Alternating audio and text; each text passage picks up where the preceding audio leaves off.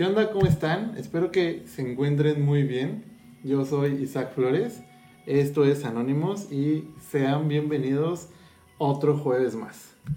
Y el día de hoy, como lo dije en el episodio pasado, van a, voy a tener, más bien, y ustedes van a tener el privilegio también de escuchar a mi esposa. Hoy tengo mi esposa conmigo. Ah, de verdad es, es un, un, gusto y es un privilegio tenerla. Es la primera invitada física, todos los he tenido virtualmente, como lo han visto por Zoom, reuniones gracias a Zoom, pero hoy tengo a, a, a mi esposa y, y, como siempre, ¿no? Es algo que, que, es costumbre hacerlo aquí en el podcast, hacerle una pregunta bien profunda a, a la persona que nos acompaña y esta vez que es mi, mi hermosa esposa. Eh, voy a preguntar lo que les pregunto a todos los invitados y quiero que ella nos diga quién es Beca. Caray, me agarraste en cura. Lo debía haber visto venir. ¿Quién es Beca? Ah, creo que, bueno, Beca es, Beca es esposa, Beca es mamá, Beca es una soñadora de tiempo completo, pero principalmente uh, soy una persona a quien Dios llama hija y una persona que llama a Dios su padre, creo que por el momento es la mejor definición que he encontrado. Digo, uh, siempre me gusta iniciar y me encanta tu definición de, o sea, creo que para los que se acuerdan se parece un poquito a la mía, entonces me robó cierta idea, o sea, de haber acordado cierto, de lo que dije. Tú me la robaste. entonces, muchas gracias por estar con nosotros hoy, corazón. No, de verdad es un, es un privilegio tenerte aquí. Para quien no sepa, mi esposa tiene un canal de YouTube que se llama Querido Diario, así que si no has ido a, a, verlo, te invito abajo. Siempre digo que voy a dejar las cosas en la descripción o más bien en los comentarios, pero juro que esta vez sí voy a dejar las cosas en los comentarios. Estoy volteando mucho a la cámara, no estoy muy acostumbrado, pero bueno, igual y me van a ver mi perfil griego el día de hoy. y durante estas últimas semanas es, hemos estado hablando sobre a un versículo o un pasaje, mejor dicho, que me llamó mucho la atención. A Lucas 15, para quien, quien lo escucha por primera vez, o quien no ha venido escuchando ya sabrá. Y el día de hoy voy a cerrar esta temporada de, de Anónimos. No quiere decir que ya no va a hacer videos. Voy a seguir haciendo videos, pero uh, vamos a cerrar esta temporada para iniciar una temporada nueva. Creo que es, es, muy chido cuando cerramos ciclos, es súper cliché, pero vamos a cerrar este ciclo para iniciar uno nuevo, pero no va a ser como una serie de Netflix, ¿sabes? Que se tardan un año en hacer la siguiente serie o la siguiente temporada. O te la ah, cancelan. O te la cancelan. Ah, Dios bendiga Netflix, pero a veces no, cuando no hacen las series, cuando no hacen unas segundas temporadas. Pero hoy es el último capítulo o el último episodio de esta temporada y y qué mejor que cerrarlo con, con, mi esposa el día de hoy. Y quiero platicar con ella. Y más bien quiero hacer como un... Ah, ¿Cómo decirlo? Como un resumen, como un... Sí, como un resumen, hablar de lo que hemos estado escuchando en, las últimas, en las últimas semanas, a pesar del mes que me aventé de vacaciones. Uh, quiero quiero hablarlo con ella el día de hoy. Y por cierto, si ven la sillita de bebés, es de mi esposa, de mi esposa, de mi hija.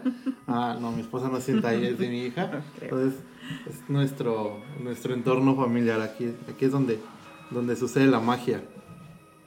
Ah, hay ruido de fondo, quizá los vecinos tienen una pequeña fiestecita. Ah, bueno, ah, está bien, ¿no? Qué bueno, que se diviertan, son jóvenes, ¿no? Está chido. Ah, pero bueno, retomemos, no nos perdamos de, de lo que veníamos a hablar el día de hoy. Y es que uh, pensando, meditando, como quieran llamarlo, uh, estas tres historias uh, a mí me, ¿cómo decirlo? Me, me, conmueven demasiado el cómo, cómo Jesús relata tres historias diferentes hablando casi de la misma persona, otro refiriéndose al mismo tema. Y algo que, que me gustaría resaltar de, de la parábola de la oveja perdida, y lo dijo Jason en, en, el episodio que grabé con él, y es que la oveja no solamente, no solo era un número para el pastor, sino era alguien demasiado importante. Y creo que basándonos en eso, Y tiene mucho sentido, mucho, mucho sentido. Creo que Dios, hoy, hoy lo vamos a enfocar más a Dios, cómo nos, cómo nos ve más allá de nosotros, cómo vemos la iglesia o cómo queremos hacerlo como iglesia, sino cómo Dios nos ve, cómo desde allá arriba o desde aquí cerca Él nos ve. Y es que es eso, para Él no somos un número, para Él somos una... Ay, ¿cómo decirlo para no ser tan cliché? Ah, somos algo preciado, ¿no? Digo, es algo que alguien te lo dice en una oración, ¿no? Somos muy preciados. Pero realmente es cierto. Realmente es... Tenemos este valor tan grande ante Dios, tan capaz de poder regresar, ¿no? Quizá la, la figura del pastor que regresa por la oveja es Jesús completamente. Pero qué, qué, qué impresionante, ¿no? Darte cuenta que no importa por qué te quedas atrás. Porque no sabemos por qué la oveja se quedó atrás. O sea, no, no tenemos idea, no hay un contexto, ¿sabes? No sabemos. Yo pienso que era muy distraída. Quizá le gustaba ver como Aria es muy experimentada, quiere aventarse, quiere, quiere probar. Y quizá la ovejita era así, ¿no? Quizá la ovejita le gustaba estar en todos lados al mismo tiempo y en algún momento se entretuvo en algo que se perdió, ya no supo cómo regresar. Y el pastor ah, regresa por ella. Y creo que así es Jesús. No importa lo que hayas hecho o, qué pasó eh, en, tu, en tu vida, en tu caminar, ya sea dentro de o fuera de conocer a Dios, Él siempre va a regresar por ti. Él siempre tiene este cuidado por ti y todo lo que implica regresar por ella, ¿no? Porque ah, creo que si la oveja hubiera estado bien, la hubiera llevado caminando, pero la oveja quizá venía lastimada, por eso la carga en sus hombros el pastor. Y así es Jesús. Jesús no llega a, buscarte para condenarte ni para juzgarte. No llega para decirte, ah, la neta estás re mal, no estás haciendo lo que tienes que estar haciendo, porque supone que tendríamos que estar haciendo algo, ¿no? Él llega y simplemente supongo que te ve a lo lejos y sonríe. Yo lo quiero imaginar así, es como, ah, aquí estabas, ¿no? Como cuando encuentras algo perdido, es como, ah, ¿sabes? O sea, si te pones en, en, en, ese modo, es como, sonríes, lo ves, y Jesús tal vez sonríe, ve a la oveja, sonríe, y lo primero que hace es quizá ver sus heridas bien expuestas. Y él sabe que la oveja no puede caminar él sabía, o sea, no fue como, mm, te acercas y se me vino a la, cabeza una imagen. Si han visto la de Esposa de Mentiras. Hay una parte en la película, me acordé, perdón, siempre relaciono películas con, con todo esto. Cuando el primo de Adam Sandler se va con su prometida a cenar lejos y la oveja se está, se está, ahogando. la oveja se está ahogando, entonces él le pregunta, se agacha y le pregunta, ¿estás bien? no creo que Jesús haga eso para decirte, ver, oye, ¿estás bien? O sea, a lo lejos, perdón, fue un momento muy chistoso, es que me acordé, lo siento. No creo que Jesús venga a decirte, oye, se acerque y te vega, ah, ¿estás bien? Él, por supuesto, sabe de lejos, o sea, de, de la distancia que está, que está mal y lo único que hace es cargarla sobre sus hombros, ¿no? Y lo que, lo que hablaba en el episodio pasado era como que si estaba mal y si tenía las patitas quebradas, no podía caminar para ir por su alimento, ¿no? O sea, no podría ir para allá y para acá como, como usualmente lo hacía, ¿no?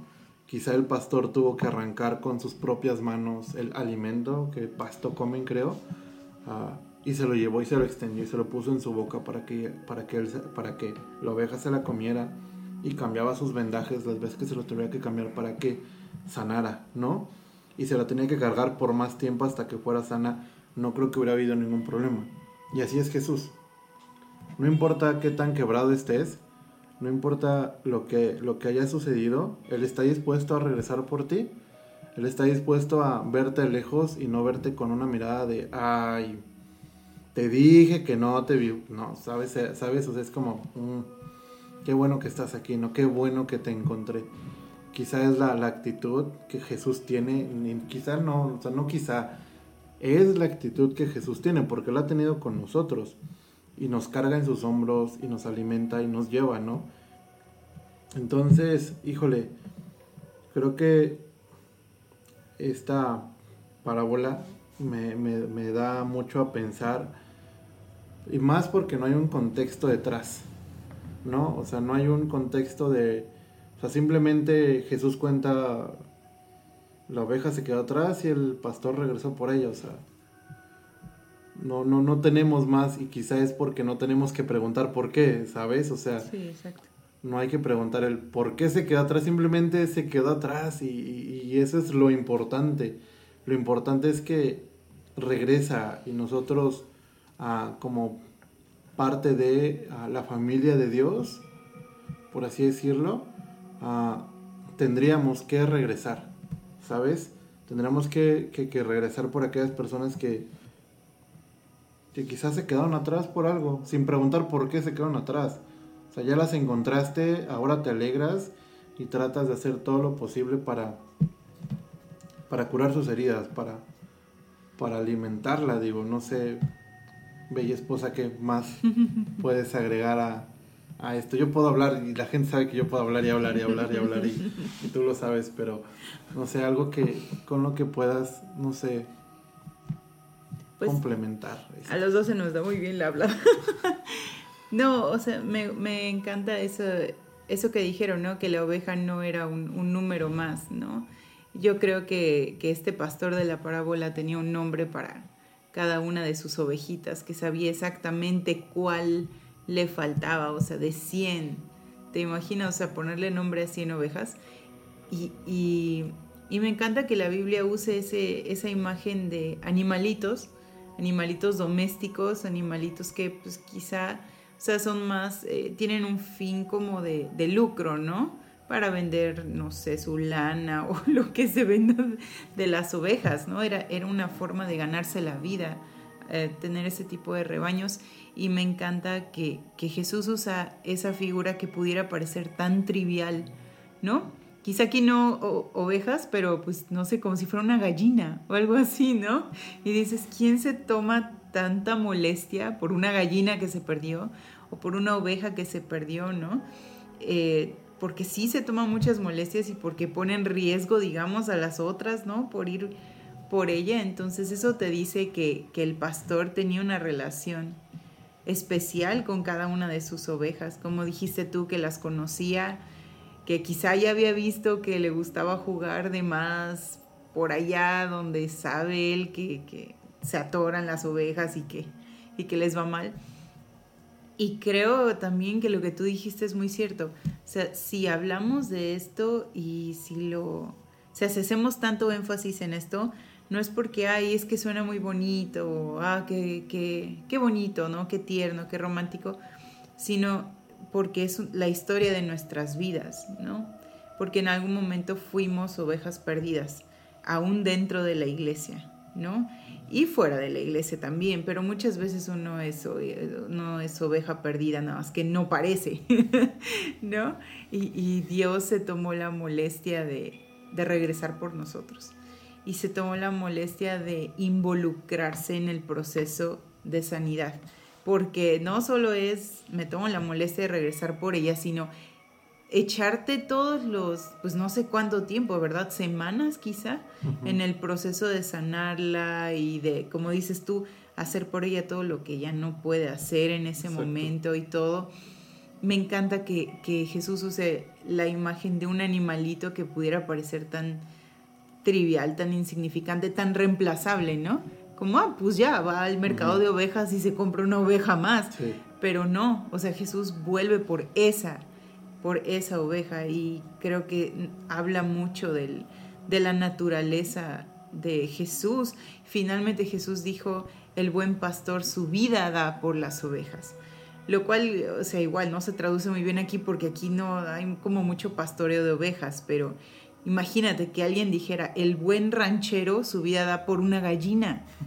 O sea, ¿sabes? No suena lógico. No dices, ¿qué? O sea, es una gallina, ¿no?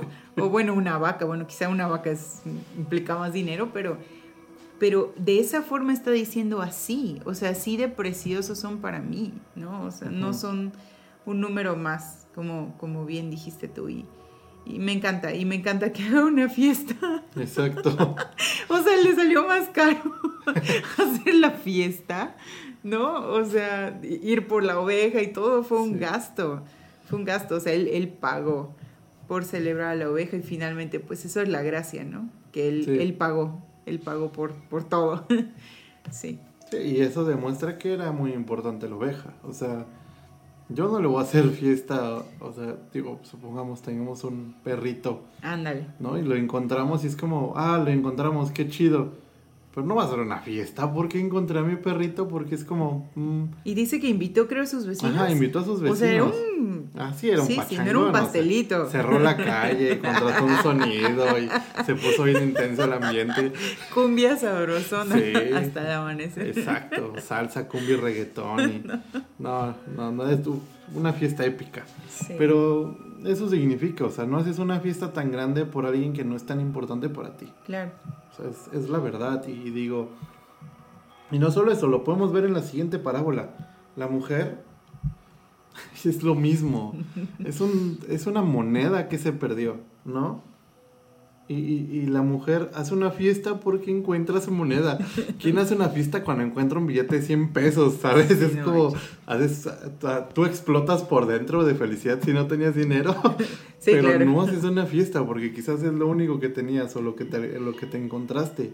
Y es eso, o sea, la mujer como el pastor, ¿no? El pastor regresa por la oveja, pero la mujer hace lo imposible dentro de su casa para encontrar esta moneda o este dracma que perdió. Mueve absolutamente todo, ¿no? O sea, todo, o sea, si a mí, no sé, El pelador. el, el pelador. tenemos un pelador de, de fruta Ajá. que tenemos, no sabemos dónde ¿En está. dónde? Ah, y no lo hemos encontrado. Tuvimos que comprar otro porque simplemente no está donde tendría que estar. Entonces, eso, o sea. Y no hemos movido todo para encontrarlo. Exacto. Y no tendríamos que mover todo porque no, a menos que Aria lo haya agarrado y lo haya escondido como esconde usualmente las cosas ahora, ¿no? Pero no salió de la cocina y la cocina no es tan grande como para que no sé dónde está, simplemente o se cayó a la basura y se fue, no sabemos, ¿no? Pero bueno, la mujer tiene que mover todo. ¿Y qué conlleva que mueva todo?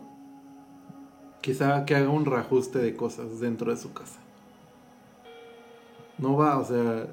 Sí, porque en ese mover te encuentras el calcetín perdido, el, Exacto. el hueso de manzana. Ajá. O sea, el cepillo de dientes, ¿no? O sea, zapato, ¿no? Chupones. El recuerdito del bautizo Exacto, de no sé es- quién. Entonces, es tan, tan increíble lo que encuentras y lo que, y lo que te das cuenta que ya no es necesario dentro de tu casa. Sí. Porque ella dijo, ah, igual esto ya no es necesario, ¿sabes? O sea, tuvo que mover todo. Y al momento de reacomodar dijo, "Mm, quizá esto ya no, ya no entra aquí. No, ya no, ya no me gusta, igual y lo cambio por otro, ¿no? Y se da cuenta que, que es hora de renovar, que es hora de tirar, que es hora de, de mover de lugar. sí. ¿Sabes? Quizás no tanto como pudiéramos pensar, pero quizás sí. Y es eso, o sea, ah, creo que Jesús está dispuesto a mover absolutamente todo y cambiar ciertas cosas. Ah, lo digo cambiar, pero él no cambia, ¿no? Quizá, ¿cómo explicarlo? Métodos. métodos, ¿no? Quizá métodos está dispuesto a cambiar el método de encontrarte y de que tú puedas ser encontrado. Entonces, hay cosas que dentro de ese movimiento a muchos no nos puede parecer lo que está pasando o cómo es que Jesús está alcanzando a las personas, pero es Jesús. ¿Y Sí. qué le vas a decir a él? O sea, es como, mm, esto me funciona, o sea, esto lo hago por ellos, no por ti. tú ya fuiste encontrado, papito, ¿no? tú ya estás aquí, o sea, aquí no te tiene que preocupar. Ellos no han sido encontrados y necesito encontrarlos. Y si para eso hay métodos que tengo que cambiar y hacer reajustes en su cultura o en su ciudad, los voy a hacer para, para poder encontrar estas personas. Así es. Y entonces entramos en este mundo donde no me quiero meter en ese terreno, pero me lo voy a tocar así súper rápido. Eh, nos encontramos en este mundo donde si alguien no hace algo que no está, que no es similar a lo que tú haces, está mal. Pero para empezar es como Jesús, Dios, son tan grandes, tan inmensos, tan multiformas, que no podemos encerrarlo en un cuadrado y decir, de esta forma Dios me habla a mí y tiene que hablarle a todos. De esta forma te habla a ti, qué chido. Pero a otro le puedo hablar de una forma diferente. ¿Para qué? Más allá de por la persona, y, lo hablaba contigo el día de ayer, más allá de por mí, lo hace por las personas que lo necesitan a él. Sí. O sea, a ti te llama de esta forma y te habla de esta forma más que tú por encajar en esta forma, lo hace para que esas personas encajen en esta forma y puedan ser aceptadas y amadas. O sea, realmente creo que nuestro llamado, más nuestro llamado, ¿no? A pesar es como de, de repente medio egoísta, ¿no? Nuestro llamado no es para nosotros ni para beneficio de nosotros. Si supiéramos que Dios nos está usando para las otras personas, y ese es el, el principal motivo del llamado. No es por ti, es por ellos. Sí, claro. Entonces no te sientas sobre el, es mi llamado, es como, sí, papito, pero el, tu llamado, o sea, literal está siendo usado por Dios. En el sentido no de usar en buen sentido, sino en el mal sentido de Dios te está usando. O sea, Dios a ti te está moviendo así de esta forma. O sea, este me, me lo, lo uso para ver lo que sea. Pero aquí lo estoy usando también nada más para sacudirlo. Y así es como Dios nos usa a veces con nuestro propósito y podemos ponernos el saco de, ah, es mi propósito. Pero cuando entendemos que es para las demás personas y no es para ti, que Dios está ocupándote a ti para traer a ellos a su reino y a su familia, como la mujer. Tuvo que hacer un montón de cosas y termina haciendo una fiesta también. Sí. Qué chistoso, por una moneda, o sea, creo que teníamos perdido los chupones de Aria, los dos chupones, gracias a Dios los encontró Gaby. Pero no hicimos una fiesta, fue como, ah, qué chido los encontramos porque luego se levanta la noche, le damos el chupón y se duerme, ¿no? O ahora, ¿no? Que ya se duerme con el chupón. Y ya, no fue más. Sí, sí eran muy preciados para nosotros porque calma a Aria, pero no vimos una necesidad de hacer una celebración, simplemente es como, ah, qué chido, ya los encontramos, gracias Dios, ¿no? Sí. Entonces, creo que hay tanto implícito en, en la historia de la mujer encontrando una moneda.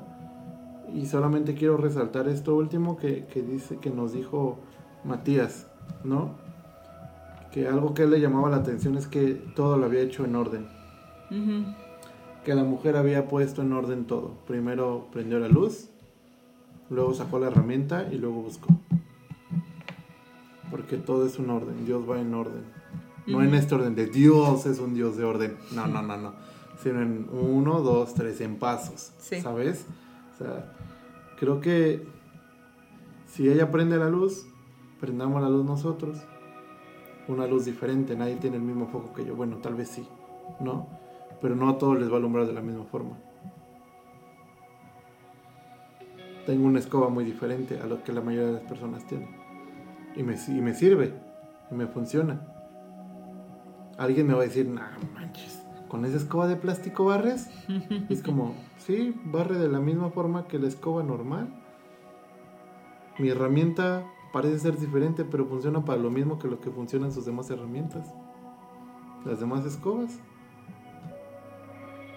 Entonces, pelearnos por qué herramienta es la mejor Creo que... No tiene caso. O sea, no sé, digo, algo que que, puedas agregar, mi vida. Sí, me encanta la... Eh, como, cómo puntualiza la individualidad de las cosas que se le pierden, ¿no? Una entre 99 y, y lo que decía Matías de este dracma, que era uno de 12, ¿no? Del, collar que se, que se le daba a la mujer que se casaba. Y, y sí, es como muy raro que se haya tomado tanta molestia por una moneda, o sea, no tiene vida. Todavía una oveja, dices, bueno, pues le agarro cariño. Pero una moneda. Exacto. No, quizás eh, va por ahí por el. Eh, quizá va por el símbolo de algo que tenga que ver con una boda, ¿no? Con, pacto, o sea, tenía, tenía que, ver con. Tenía un valor más allá del, dinero, tenía un valor de una promesa, ¿no? De una promesa de amor pero me encanta la reestructuración, me encanta lo que, lo que decía Matías, que lo hizo en orden, que prendió la luz, que, movió todo. Pensaba en, el cuarto de Gaby, ¿no? Hubo un tiempo en que acomodó su cama de cierta forma y, y mi esposo nos dijo, no lo acomoden así porque se va a acumular el reguero del otro lado, no hay mucho espacio, pero queda un espacito así chiquito entre la pared y la cama, ahí se va a acumular el reguero no, pero es que hay que cambiarlo. Y lo cambiamos. Y como fue, se hizo un nidito de lagartos ahí, literal, porque no había forma de, no tenía salida. Entonces ahí solo se iban acumulando cosas, ¿no? Y a veces, eh, pues sí, cuesta ver, cuesta ver que hay algo perdido entre todas esas cosas, entre todo lo que ya con el tiempo se acumuló ahí, ¿no? Con la costumbre, con estar ocupado, estar yendo y viniendo y se nos puede pasar que algo está perdido ahí adentro, pero a Dios no se le pasa, ¿no? Y a veces eh, me, encanta la figura de que se haya perdido dentro de la casa y lo que ustedes decían, la figura de ser algo que está perdido dentro de la casa, ¿no? Sí. y muchas veces estamos perdidos dentro de la casa y parece que estamos allí, pero realmente estamos debajo de todos los escombros, de un montón de cosas. Y creemos que si no hacemos ruido, ¿no? Si nos quedamos calladitos como el T-Rex, Dios no nos va a ver. Total, entre todos los demás que están allí, ¿no? Pero me encanta esa figura, o sea, pero Dios sí ve. O sea, Dios sí tiene vista de rayos X. Él, puede ver a través de todo el reguero y de todas las capas de mugre, ropa sucia, juguetes, cuadernos, ¿no? Él alcanza a ver el, dracma, que, el, dracma que está ahí perdido. Y, no solo alcanza a ver eso, sino que, como dices tú, remueve todo. O sea, hace lo que tiene que hacer, usa los métodos que tiene que usar. Y quizá tú has sentido... Eh, has sentido que, que, Dios no viene por ti de cierta forma y quizá Dios te está persiguiendo de otra forma y tú te das cuenta y pasan cosas en tu vida que son como raras, ¿no? Como, chale, no, como que esto suena a Dios, como que esto huele a, a que Dios anda detrás de mí, pero no, no creo, Pero sí, definitivamente sí. Y definitivamente él, él mueve métodos, mueve vidas, ¿no? Termina alcanzándote con videos de YouTube si es necesario. y lo hace. Así es él. Sí, o sea, termina moviendo métodos o personas. O personas. Porque en la siguiente historia él mueve a una persona en especial, el papá. ¿No? En la siguiente historia, como lo hablaba con Noved, ah, me encanta. Quizá no le ponemos atención a esta parte, pero me encanta. O sea, creo que el día de hoy puedo disfrutar mucho estas parábolas y puedo pensar y puedo meditar y poderme investigar más, pero quizá con lo que ahora tengo me, me quedo con eso el día de hoy.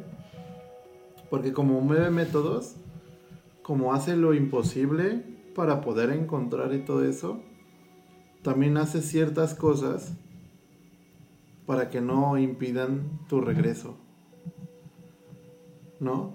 Ah, en, la siguiente parábola nos cuentan sobre el hijo despilfarrador.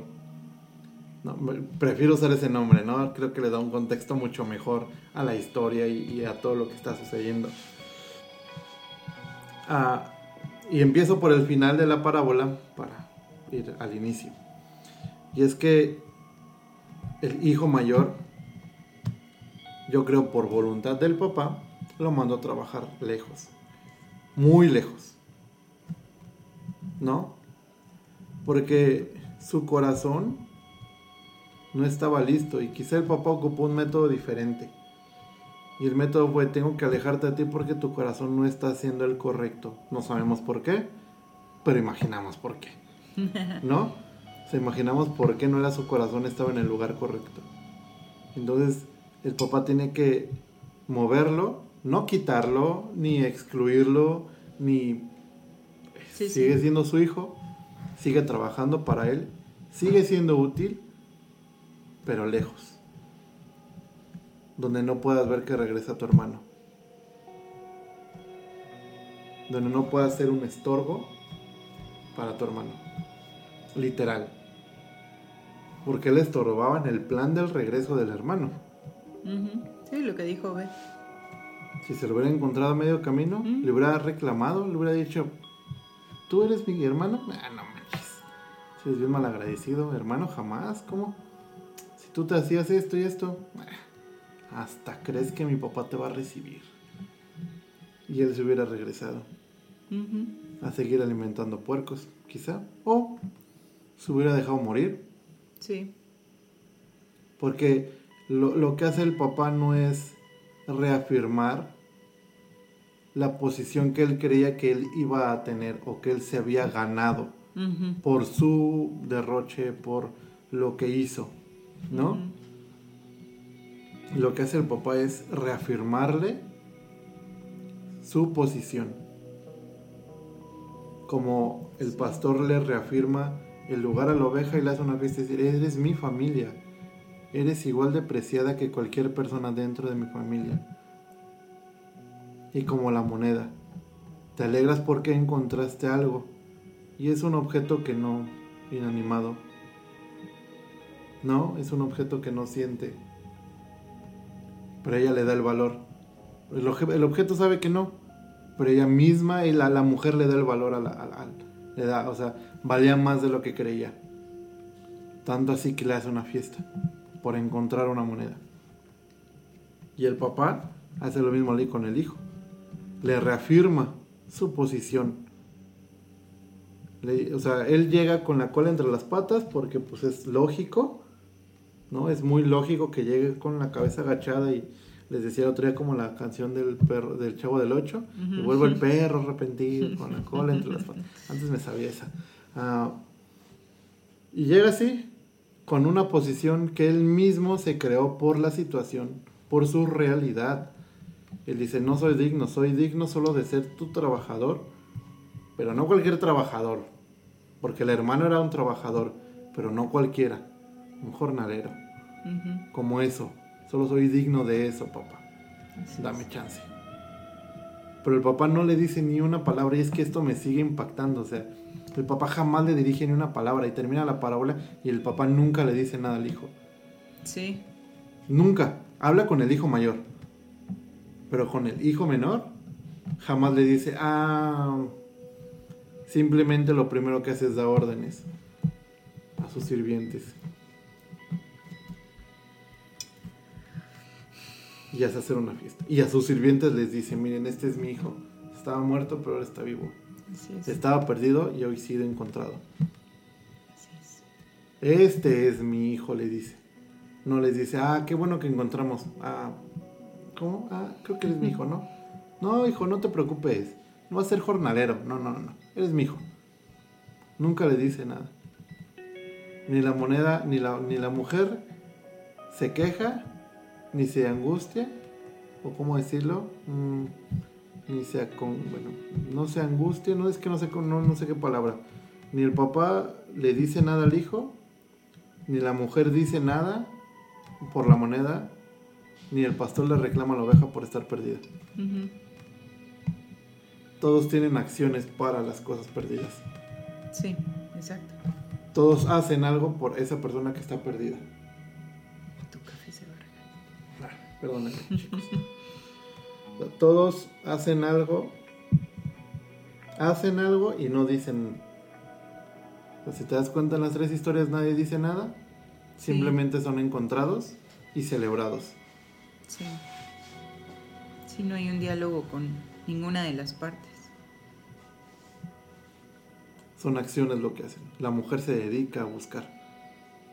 El pastor regresa y carga y alimenta. Y el papá reafirma su posición colocándole las cosas que, le, que lo hacen ser hijo. Eso, o sea, lo que le coloca lo hace ser hijo. No lo hace ser otra cosa. Le reafirma su posición. Sí, su identidad. Y, y al decirlo frente a sus sirvientes, le vuelve a reafirmar por segunda vez que es su hijo. No, y por tercera vez, porque se lo dice al hermano Al mayor. otro. Tres veces él confirma que es su hijo. Y creo que es lo que Dios hace. Y lo hablamos hace un momento de, empezar el podcast. Y tú me decías. Y, yo te lo decía, creo que la, la parte de la naturaleza, o una mayor parte de la naturaleza, digo, yo sé que tal vez estoy mal y estoy ah, diciendo cosas que no. Parte de la naturaleza de Dios es, o la mayor parte ser papá. Todo el tiempo nos lo reafirma. Todo el tiempo desde que llega Jesús, y tal vez si lo vamos y vemos en el Antiguo Testamento, pero por lo menos desde que está Jesús en la tierra, Él se encarga de decirnos, a ver, ustedes son mis hijos, ah, aguanten, o sea, tranquilos, no son mi creación, son mi creación, pero son más allá. No solamente son un collar muy valioso, ni solamente son un número, no, ni solamente es un hijo más, no, no, no, no, son mis hijos. Y no importa qué hicieron, siguen siendo mis hijos. Y yo voy a restablecer su lugar y su posición. Así es. Creo que es lo que Dios hace. Solo reafirmarnos quién es Él para nosotros. Y Él es un papá que nos ama, tal y como somos, con todos nuestros errores. Así. ¿Por qué nadie le dijo al papá, oye, híjole, ten cuidado porque qué tal si te vuelve a hacer lo mismo en un par de años? Él lo aceptó. Quizás sabía que le podía hacer lo mismo, pero él lo aceptó. Corre el riesgo. No le dijo, tienes que cambiar de actitud. A ver, vamos a. vamos a pasarte por un curso. ¿No? Para, para que sepas que yo soy tu papá.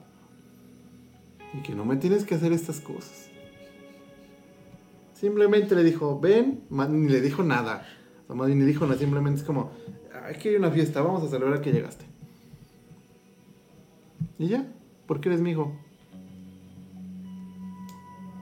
Es tan increíble como, como dentro de este capítulo Dios nos habla tanto.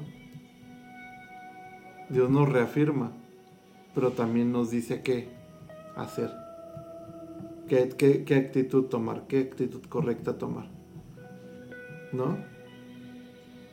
Sí. Nosotros como personas que, que, que somos parte de la familia de Dios, ahora sabemos que gracias a estas parábolas podemos decir, ah, ahora busco sin reclamar. Y si encuentro, no pregunto por qué, te perdiste. Y si te fuiste y un día me hiciste daño, no pregunto por qué me hiciste daño, simplemente te vuelvo a abrir los brazos y te acepto. ¿Y ya? y te pongo donde te pongo donde estabas porque ese es tu lugar ese, a eso a eso Dios te diseñó para esto y eso es lo que tienes que hacer punto entonces no sé mi vida Sí, o sea, definitivamente el, el, el hijo despilfarrador tiene un encuentro con la gracia, ¿no? Él, llega con el plan de apelar a la misericordia de su padre, que por lo menos tenga lástima, misericordia de él y le dé chance porque se está muriendo. Y en lugar de eso se encuentra con un, yo le diría, una, un baño de gracia. O sea, y el poder que tiene esa gracia es, es- para nuestra cabeza es demasiado, es como, ¿cómo? O sea, no le dijo nada ¿Es eso posible, sabes? Como mamás mexicanas. O sea, dices, ¿cómo no le dijo nada, no? Si estaba yo, eh, recién estaba oyendo en un podcast, ¿no? O sea, se, se cae tu hijo, en este caso tu hija, del sillón. ¿Y ¿Qué dices? O sea, como mamá latina, ¿no? Te dije que te ibas a caer. O sea, por algo tan sencillo. Ahora imagínate este proceso después de tantos, tantos, tantos años que viene hecho pedazos, seguramente flaco, ¿no? Flaco, ojeroso y sin ilusiones, o sea, Exacto, literal. Y que no le diga nada, que se aviente hacia él, que lo bese, que se le avienta al cuello, dice, y que lo abrace. Es demasiado, o sea, para, para nuestra mente humana es, eso es la gracia. Exacto. Eso es la gracia, o sea, y por eso los que conocemos, los que hemos conocido a Jesús, vivimos enamorados de Él, o sea, porque mereciendo castigo, mereciendo reclamos, mereciendo un, un sermón de un buen tamaño, lo que recibimos fue gracia. Y todavía no nos lo podemos explicar. Ese es el punto, que no pasa el día, un día de nuestras vidas sin que digamos, es que cómo, ¿no? O Sí. sea, no tenías por qué. O sea, el Exacto. padre estaba en todo su derecho de reclamarle, de pasarle un ratito por el calabozo, de ponerlo a prueba, ¿no? Como dijiste tú, pues vamos a ver. Estaba en todo su derecho, nadie lo hubiera reclamado. Y no solo lo perdona, sino lo reviste y le da ropas nuevas y le pone el anillo y le calza sus zapatos. Seguramente lo bañaron primero, ¿verdad? Sí. le limpia todo. O sea, yo creo que, me imagino que el hijo pródigo se debió haber quedado mudo por horas, Sí. porque yo no sabría qué decir. Ah, no. Yo no sabría qué, o sea, de verdad estaría atónita así como de, ¿qué está pasando? ¿Qué es esto? Es demasiado, ¿sabes? Sí. Y creo que solo lloraría y lloraría y lloraría. Y luego, o sea, después de que te bañan, te perfuman, te visten, se voltea y les dice, y ahora vamos a hacer una fiesta. Saquen al becerro más gordo. Vamos a hacer una fiesta. O sea, te quedas en shock por un rato. O sea, ¿qué puedes decir? ¿Gracias? O sea, sabes que ya, o sea, todo está más allá de las palabras. Y, y- y termina esta serie con el hijo, ¿no? De las tres cosas, el más cercano, el más... Sí, y el que más la regó. Y el que más, la El regla, que más está registrado, que con todo propósito fue y, defraudó a su padre, ¿no? Se le dio la espalda. Y te comentaba hace un ratito y mm, una historia, si puedo decir la anécdota Sí. de, de cuando nació mi hijo Gabriel, le decía yo que, que lo tenía cargado en mis brazos, tenía un par de, de días de nacido. Y yo, o sea, convertirte en papá es, o mamá, es, no, no hay explicación, no hay palabras. Y lo estaba yo viendo ahí dormidito, envuelto en su cobijita y estábamos solos. Y yo solo recuerdo que Dios habló a mi corazón y me dijo esta frase, ahora entiendes por qué no los podía dejar ir. Y en ese momento me cayó así, ¿no? El 20, como decimos los mexicanos. Me cayó el por qué Dios es un Dios que está tan empecinado, se dice, que está tan Mm, comprometido, que está tan eh, involucrado en recuperar lo que se perdió. Es porque Él nos ve así, como hijos.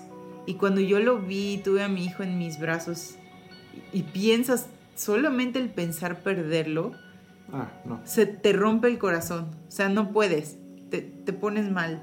No, yo me acuerdo que Isaac, después de que nació Aria, no sé qué estábamos viendo donde se, algo le pasaba a una bebé y él no podía ni siquiera verlo. O sea, decía, no, no puedo, o sea, no puedo. ¿Por qué? Porque automáticamente piensas, es que si eso le pasara a mi hijo o a mi hija, no, o sea, yo no, no podría tolerarlo, es demasiado.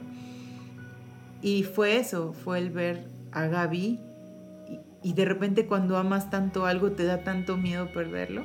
Sí. Y fue Dios, o sea, diciéndome, ahora entiendes lo que yo siento. Ahora entiendes por qué no los podía dejar ir, porque tenía que proveer de una salida o proveer de alguien que los trajera de vuelta. Y podríamos hablar y hablar y hablar y hablar de esta parábola. Es, es exquisita, es, es, es, increíble. Y lo más increíble es que es, nuestra historia, ¿no? Es nuestra historia y todavía seguimos mudos a veces. Sí. todavía muchas veces es como... ¿No? O sea, tu amor, tu gracia me, me aplastan, me dejan sin palabras. Sí, es... Híjole. Como podemos hablar tanto, podríamos decir tanto y y te decía el otro día, ah, yo fui las tres personas, ¿no? En esta corta vida que llevo. yo fui los tres en diferentes etapas. Y siempre tuvo brazos abiertos para mí. Tal vez no en la forma de brazos abiertos, literal con personas. Pero sí con mucha música y con muchos videos. Así es como él ocupó estos métodos para rescatarme. No fui a ningún lado, no fui a ningún retiro, no fui a ningún congreso. Simplemente me encontré videos en YouTube de personas tan rotas como yo. Y eso me hizo sentirme amado. No necesité, digo, se va a escuchar bien mal, pero no necesité una conexión espiritual dentro de cuatro paredes para encontrarme con Él. Él cambió su método conmigo, como lo puede cambiar con cualquier persona. No necesariamente tiene que ser como te lo han dicho o como se, se dice que tiene que ser. Y está bien. Sí, Son funcionales y han funcionado. Pero el que Dios ocupe otro método diferente con otra persona, con otra familia, con otra ciudad, no quiere decir que está mal. Simplemente tengamos los ojos abiertos para lo que Dios quiere hacer. Él está dispuesto a regresar por ti él está dispuesto a buscarte hasta encontrarte. Y Él está dispuesto a abrazarte cuando tú decidas regresar. Así es. Él no tiene ningún problema, Él no te va a cuestionar ni te va a decir por qué lo hiciste. Mm, te fuiste. Mm, ah, ok. ¿Y luego? no, porque esa es la actitud de... ¿Y luego? No te voy a decir y luego. Decir, qué bueno que estás aquí. Ya tengo el becerro engordado. Ya tengo el becerro engordado. Vamos a comer. Vamos a hacer una fiesta, vamos a comer. Hacer carnita, no sé. ¿No? Porque así es Dios. No importa cuánto tenga que gastar, pero te va a celebrar el día que tú regreses. Así es. Así. No eres un objeto, no eres un animal. Eres su hijo. Así es. Tan importante como cualquier otra persona en este mundo. Por más lejos que estés de casa. Por más lejos por más perdido que estés en el mar, Él siempre va a prender un faro en alguna orilla para que tú en algún momento te encuentres con eso y sepas que puedes regresar a casa. Porque al final de cuentas esa es nuestra intención, ser un faro para todas esas personas.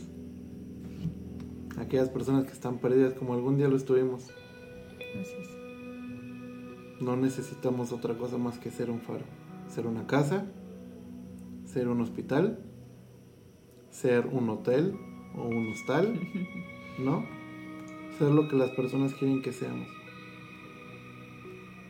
Ser aquel árbol que puede cubrir solamente la sombra por un ratito, o del cual pueden pasar corriendo y arrancar una fruta.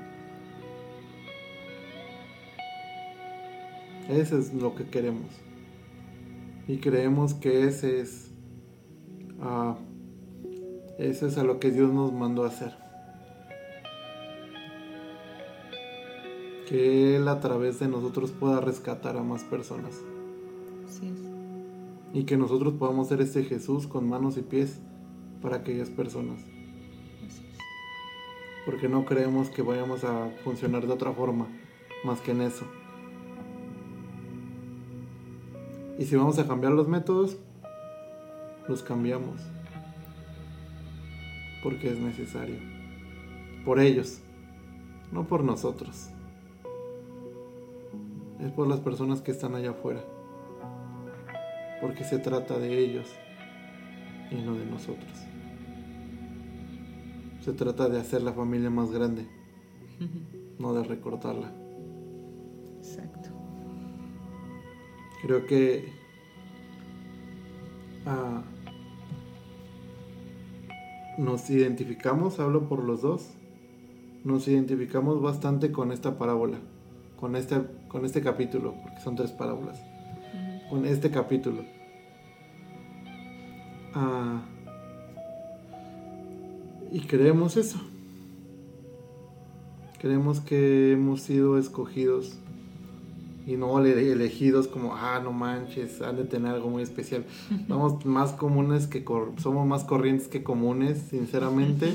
O sea, no tenemos algo en especial que, ah, la torre. No, simplemente somos dos personas bien rotas, que tienen cicatrices que se ven, que no vamos a poder ocultar. Nunca. Y que estamos orgullosos. Quizá fue la vida, quizá fueron nuestros errores, ¿no? Quizá nosotros tomamos esas malas decisiones. Pero de aquellas malas decisiones y de aquellos errores y de aquella vida que nos trató mal, de ahí es donde Dios nos sacó. Y dijo, ah, ustedes dos están bien rotos, vengan, si ustedes me sirven.